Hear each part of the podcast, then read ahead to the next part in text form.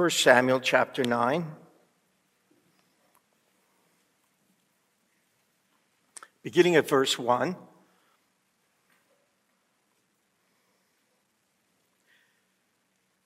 There was a man of Benjamin whose name was Kish, the son of Abiel, son of Zeror, son of Bechorath, son of Aphiah, a Benjamite, a man of wealth. And he had a son whose name was Saul, a handsome young man. There was not a man among the people of Israel more handsome than he. From his shoulders upward, he was taller than any of the people. Now the donkeys of Kish, Saul's father, were lost. So Kish said to Saul, his son, Take one of the young men with you and arise, go and look for the donkeys. And he passed through the hill country of Ephraim and passed through the land of Shalisha, but they did not find them. And they passed through the land of Shalem, but they were not there. Then they passed through the land of Benjamin but did not find them. When they came to the land of Zuph, Saul said to his servant who was with him, Come, let us go back, lest my father cease to care about the donkeys and become anxious about us. But he said to him, Behold, there is a man of God in this city, and he is a man who is held in honor. All that he says comes true. So now let us go there. Perhaps he can tell us the way we should go. Then Saul to his, said to his servant, But if we go, what can we bring the man? For the bread in our sacks is gone, and there's no present to bring to the man of God. What do we have? The servant answered Saul again, Here, I have with me a quarter of a shekel of silver, and I will give it to the man of God to tell us our way. Formerly in Israel, when a man went to inquire of God, he said, Come, let us go to the seer. For today's prophet was formerly called a seer. And Saul said to his servant, Well said, come, let us go. So they went to the city where the man of God was. And as they went up the hill to the city, they met young women coming out to draw water and said to them, Is the seer here? They answered, He is. Behold, he's just ahead of you. Hurry. He's come just now to the city because the people have a sacrifice today on the high place. And as soon as you enter the city, you'll find him before he goes up to the high place to eat. The people will not eat till he comes, since he must bless the sacrifice. Afterward, those who are invited will eat. Now go up, for you will meet him immediately. So they went up to the city. And as they were entering the city, they saw Samuel coming out toward them on his way up to the high place. Now, the day before Saul came, the Lord had revealed to Samuel, Tomorrow, about this time, I will send to you a man from the land of Benjamin, and you shall anoint him to be prince over my people Israel. He shall save my people from the hand of the Philistines. For I have seen my people, because their cry has come to me. When Samuel saw Saul, the Lord told him, Here is the man of whom I spoke to you. It is he who shall restrain my people. Then Saul approached Samuel in the gate and said, Tell me, where is the house of the seer? Samuel answered Saul, I am the seer. Go up before me to the high place, for today you shall eat with me. And in the morning I will let you go and will tell you all that is on your mind. As for your donkeys that were lost three days ago, do not set your mind on them, for they have been found. And for whom is all that is desirable in Israel? Is it not for you? and for your father's house. Saul answered, Am I not a Benjamite from the least of the tribes of Israel? And is not my clan the humblest of all the clans of the tribe of Benjamin? Then why have you spoken to me this way? And look over at verse 10, or chapter 10, verse 1. Then Samuel took a flask of oil and poured it on his head and kissed him and said, Has not the Lord anointed you to be prince over his people Israel? May God seal to us the glory of his word. Would you pray with me, Father? Thank you. We ask that you would visit with us now in the power of your Holy Spirit to help us enjoy your word and to marvel at it. And, and you're working in our own lives as we consider this wonderful truth of, the, of your providence. So bless us in Jesus' name. Amen. Lost donkeys belonging to Kish. You could almost imagine uh, Saul putting up posters on fence posts and stones here and there throughout the lands that he wandered. Lost donkeys belonging to Kish. And as we've just read, they were very, very lost. And all of that over their search of three days led to his servant Saul's servant just so happening to think of a prophet of God. He just so happened to have a piece of money. And it just so happened Samuel was in the city for that day only. And it just so happened that the ladies in the city hurried them up, saying, Immediately, immediately go. It just so happened that Samuel, the day before, had heard from God about Saul. And so, at the exact right time, Saul and Samuel meet in the street outside the gate, with eventually Saul being anointed king of Israel by Samuel. And it was a bunch of donkeys that got things started. Now, last week we learned, as we considered the doctrine of providence, that nothing just happens. And that God is working. God's unseen hands, his invisible fingerprints are everywhere. We call this the providence of God. That God rules, he's sovereign, he decrees, he purposes his will, and the act of accomplishing his will in the natural world we call providence, his providence the big things and down to the little things.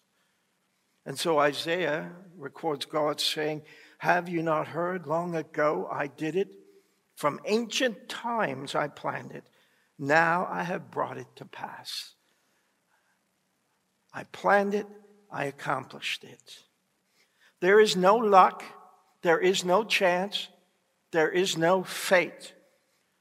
There is a sovereign God who's powerful and purposes and providentially sees his purposes fulfilled, even if it starts with donkeys. Now, this will be helpful. If you remember last week, uh, our chain of events, of, of events that God forges in our life. You remember the links and as He links and forges and one after another, how he does that. God is behind every link. He's at the head of every chain as well. And what we say is that God is the primary cause of everything. We say He is the first cause. Romans chapter 11 says, For from him and through him and to him are all things. To him be the glory forever and ever. And that in Christ and him we live and move and have our being. He is the first cause. Remember Joseph's life history. And as he reflected with his brothers on his past imprisonment and slavery and all that his brothers had done to him, he said, God meant this for good. God was the first cause, you see. God sent me here, he says. God has made me ruler of Egypt, he says. And so that is to remind us that God is the first cause of everything that happens. The question, which came first, the chicken or the egg? God is the first cause of both, so what does it matter? The very fact that there is something rather than nothing is because of God. God. In the beginning, God created the heavens and the earth. He's the first cause. And Revelation 22 I am the Alpha and the Omega, the first and the last, the beginning and the end. In our text, Samuel, it is God who is the first cause of everything that is happening in this historical record. Everything that's happening around Saul and Samuel. In verse 16, he says, God says, Tomorrow I will send to you a man from the land of Benjamin, and you shall anoint him to be prince over my people Israel. That's God's purpose, and he brings his purpose about. He accomplishes it. Uh, in response to the prayers of his people. He heard their cry and he sovereignly declared his purpose and providentially acts to see his purpose fulfilled in all of the stuff of life. God is the first cause. And how we say this providentially is that God, as the first cause, works through secondary causes. He works through secondary causes. All that is the stuff of life. All the things in, in, in the natural world. This is providence. God's working through secondary natural causes. Because God typically works in invisible, mysterious ways, whether it's through a man in a field or a bunch of donkeys that are lost or the townsfolk that we read, or a, a piece of a shekel, and this meeting on the street. Those are all the secondary causes, but God is the first cause. When I saw Charlene the first time, I was at church, and I've uh, told you, many of you have heard this before, and how I asked my mom, who, who was that girl? And my mom said she was a Lapierre girl. And back in those days, young people, we had phone books. and you might not know what that is, but we, I went through the phone book looking for the name Lapierre, and I found her and her address. And I spent all summer biking around that house uh, walking around that house, trying, hoping to meet her, to talk to her. And then at the end of that summer, the very last weekend, I remember I saw her picture in the paper, the Pembroke Observer. And her, she was on a baseball team, and there she was. And I looked at all the names, and Charlene Guimont. And I, oh man, I've been driving around the whole wrong house the whole summer. And, and about three weeks later, uh, we met providentially. It was a Friday afternoon, and a friend of mine said, You want to go on this teen, teen weekend? I'd never been to such a thing, and I didn't have anything to do, so I said, Sure, check with my parents. Great, good. Got my sleeping bag packed up, and off we went It was being held at a school. And as soon as I went into the gym, I saw Charlene there. I thought, oh boy, it's going to be a good weekend. And this will be my chance to talk to her. And interesting how her mother, as she sent Charlene out the door, said, I wonder if that boy from church will be there. They didn't even know my name. And so all Friday evening, there was no chance to talk to her. And Saturday was coming and leaving, and I was getting a little desperate. And finally, we're in this little amphitheater in the school, and, and uh, there was going to be uh, a speaker there. And When I came in, I looked down and I saw her, and the seat beside her was empty. And I thought, this is it. This is my moment. And so I went down and I sat in that seat. And I just waited. I'm thinking, what am I going to say? I don't know what I'm going to say. I should have prepared something. Why didn't I prepare something? And I'm waiting for her to notice me because her head was turned the wrong way. And, and I guess I got a little worked up. I, I think I was really starting to gasp for air. Um, and, and when she finally did look over at me, and I looked at her, and my nose just exploded with there was blood everywhere. And uh, oh boy. And I jumped up out of the seat and I ran to the bathroom and tried to clean myself up, and it was uh, it was humiliating to say the least. Um, I was thinking maybe I could escape from this teen retreat. I don't know if Nick, anybody's ever escaped from a teen retreat. I came that close to doing it. I wanted to be as lost as those donkeys were. oh boy, but you know, I thought I better go. That's my chance, and I better go back. So I went back, and the seat was still empty. Obviously, it was had a towel on it or something. um, I sat, I sat back in that seat, and uh, and Charlene uh, started talking to me. I don't remember what she said, but she said later that she thought it was a very courageous thing for me to come back. Um, and that impressed her. So, young guys, don't give up. Don't give up easy. But it's so providential as we look back, Charlene and I, and you could probably explore this out with your spouse a little bit of how God used so many things just even that weekend, how it just sort of snuck up on us unexpectedly, and our parents were okay with it, and and we went to something we usually wouldn't go to, and and and we were both there at the same time, and and how even God used a nosebleed, and it's amazing. We ended up dating for five years, and then getting married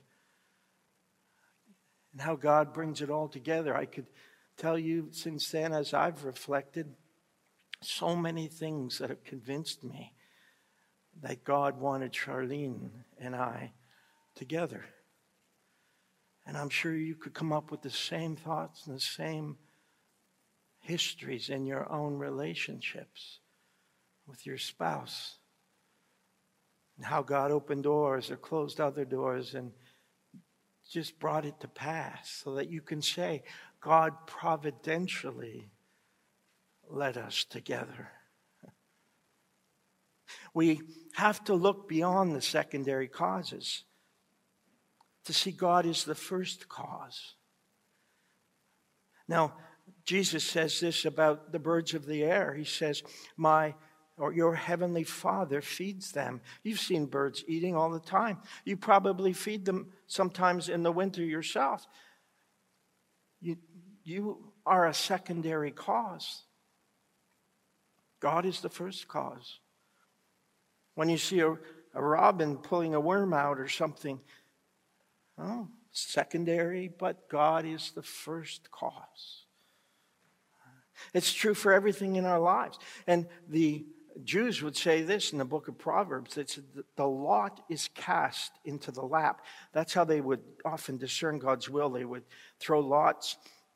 They said, but it's every decision is from the Lord. Ah, God is the first cause. Everything else is secondary causes.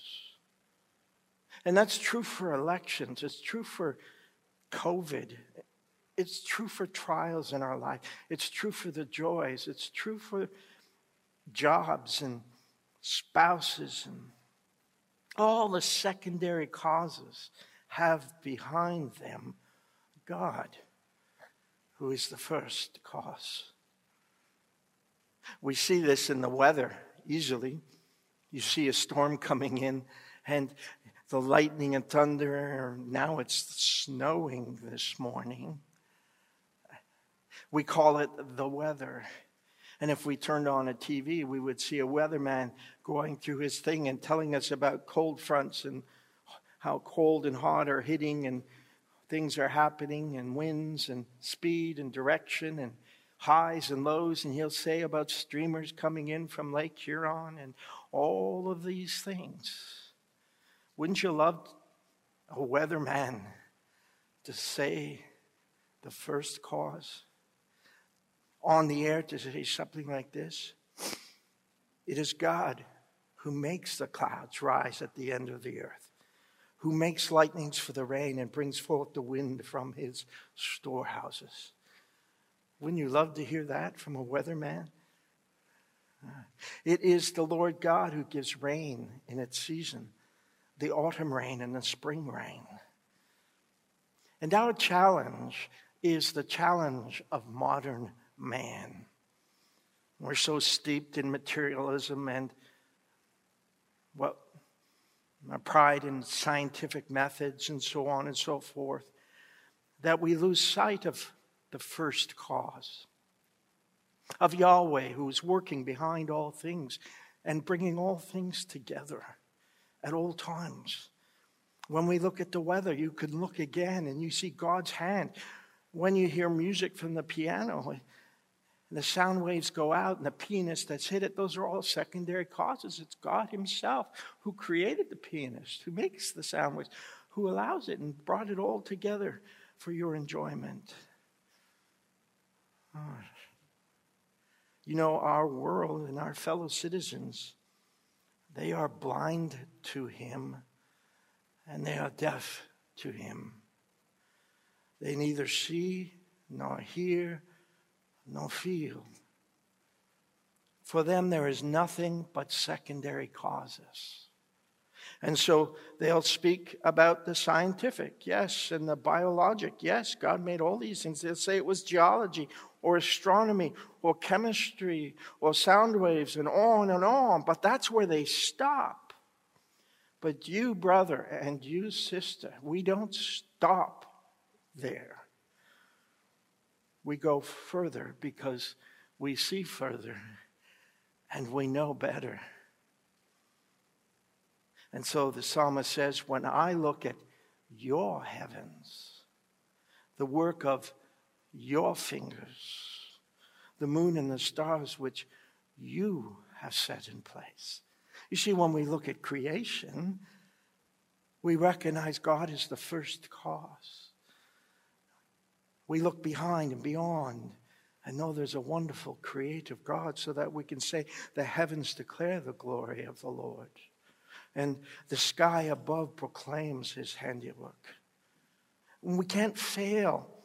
We, of all people, we must not fail to see and to hear in all creation and in all the events of your life the reality of God's hand in everything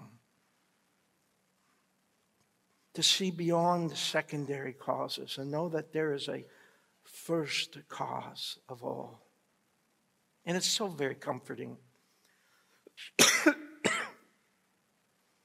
you know, it's comforting because when events are hard in our life, when grief is great, and when pain is deep, and when life seems cruel and unfair, and when your heart is breaking, and we all know some measure of life's heartbreaking moments, when there are lost donkeys you're looking for, searching for to bring them home, that God is working.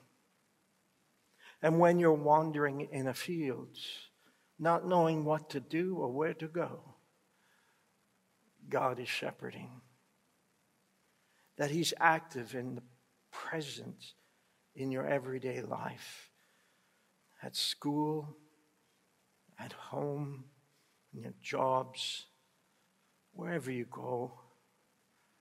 And he's accomplishing through natural means his purposes because he loves and he cares and he is present. I sometimes pray, God, do a miracle. Have you ever prayed that? Anybody? Is it just me? God, please do a miracle. When we ask God to do a miracle, we're not now speaking of the providence of God. You see, the providence of God works through natural means and secondary causes. Miracles are supernatural events where God bypasses secondary causes and he administers his power directly. Miracles are first cause events. Think of Jesus when he healed or fed or calmed the storm or even the incarnation. God did it, period. he lays aside natural laws. Creation's laws are, are subdued at that moment of a miracle. Jerry Bridges is helpful in this, gives lots of good illustrations. For example, he talks about the making of wine and how the natural process ferments and and it was all created by God and designed by God. It's controlled by God, all part of God's providence. But when Jesus turned water into wine, that was outside God's ordinary process. Was supernatural, it was a miracle. Think of the metamorphosis of a caterpillar into a butterfly, an incredible, fascinating process. But it's not a miracle. From the very beginning of creation, God designed the butterfly to morph out from a caterpillar. And it's an expression of God's providence, you see. You see the difference. I pray for miracles to happen, and a lot of you do too. Please, Lord, do a miracle for a loved one, for yourself, perhaps. But more often, we pray providentially for God to act. Well, Lord, would you help me to be more loving? Lord, would you help me to understand and appreciate my spouse better? Lord, would you send, or would you call, or would you lead? Would you be with my child at high school today? We are praying that God would marshal all the secondary resources uh, at his command to fulfill his will. And we're asking him to do this, to do your will. And he is the first cause. What are you asking God for? Maybe for a miracle for God to split the heavens and to send down His grace like a lightning bolt, perhaps, defying all the known laws of the universe? Or are you asking Him in, daily, in the ebb and flow of your life, to exert His influence? Um, to accomplish His purposes each and every day in the people you meet, the places you go, the events that happen along the path of your, your life that day, some unexpected.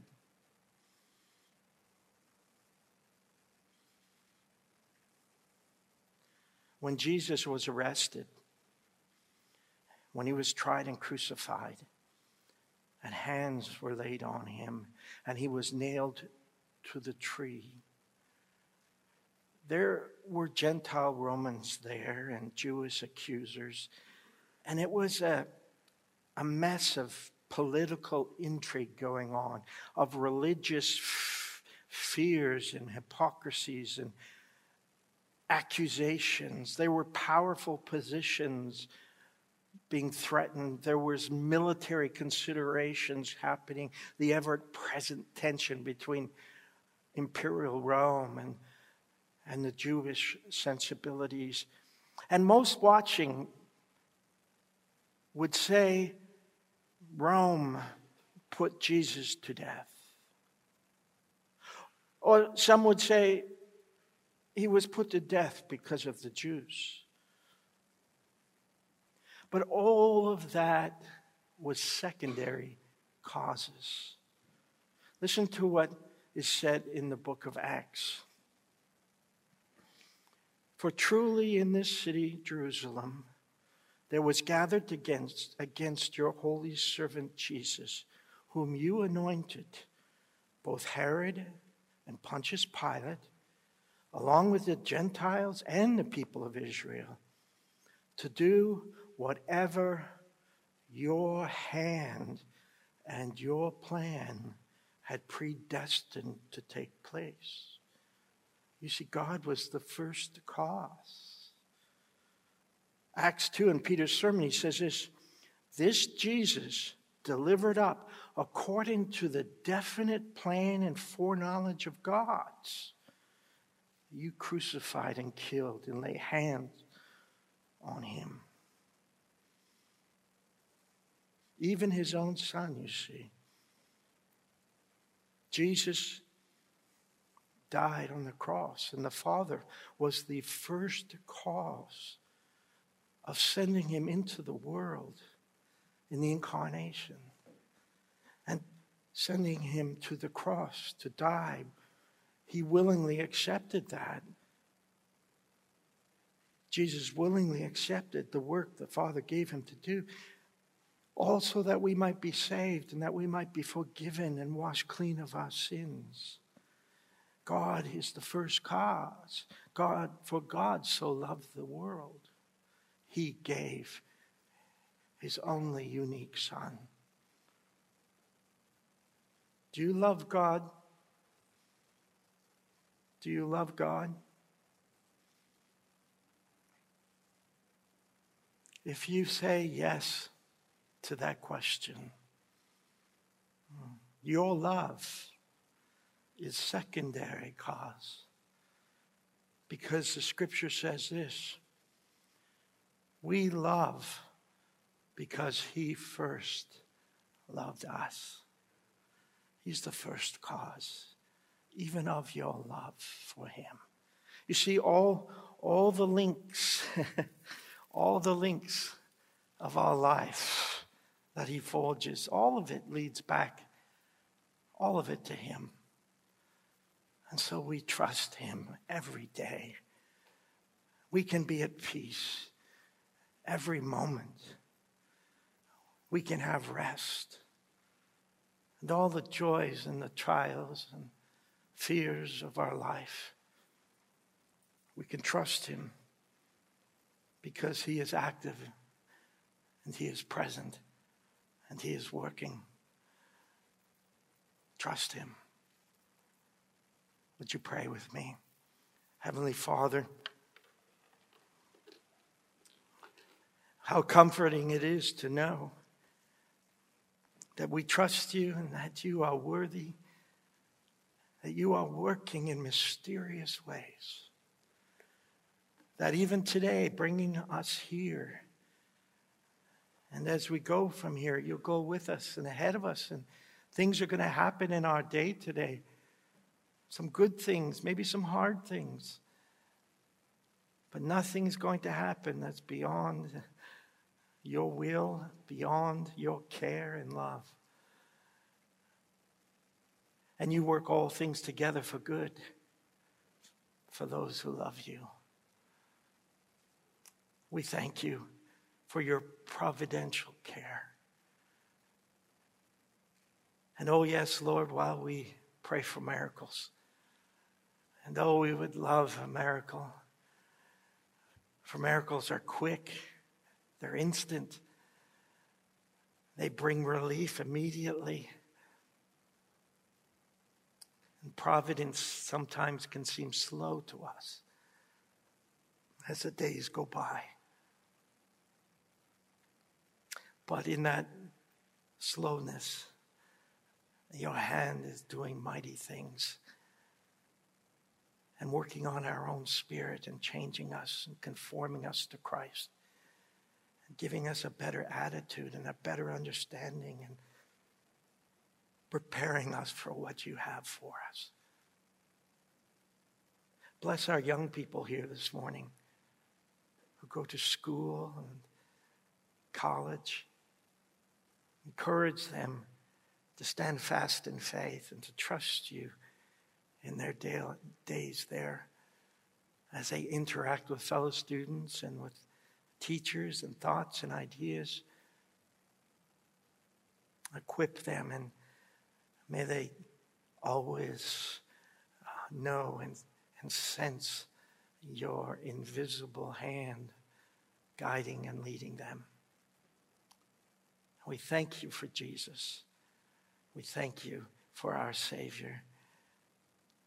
And we pray in his name. Amen.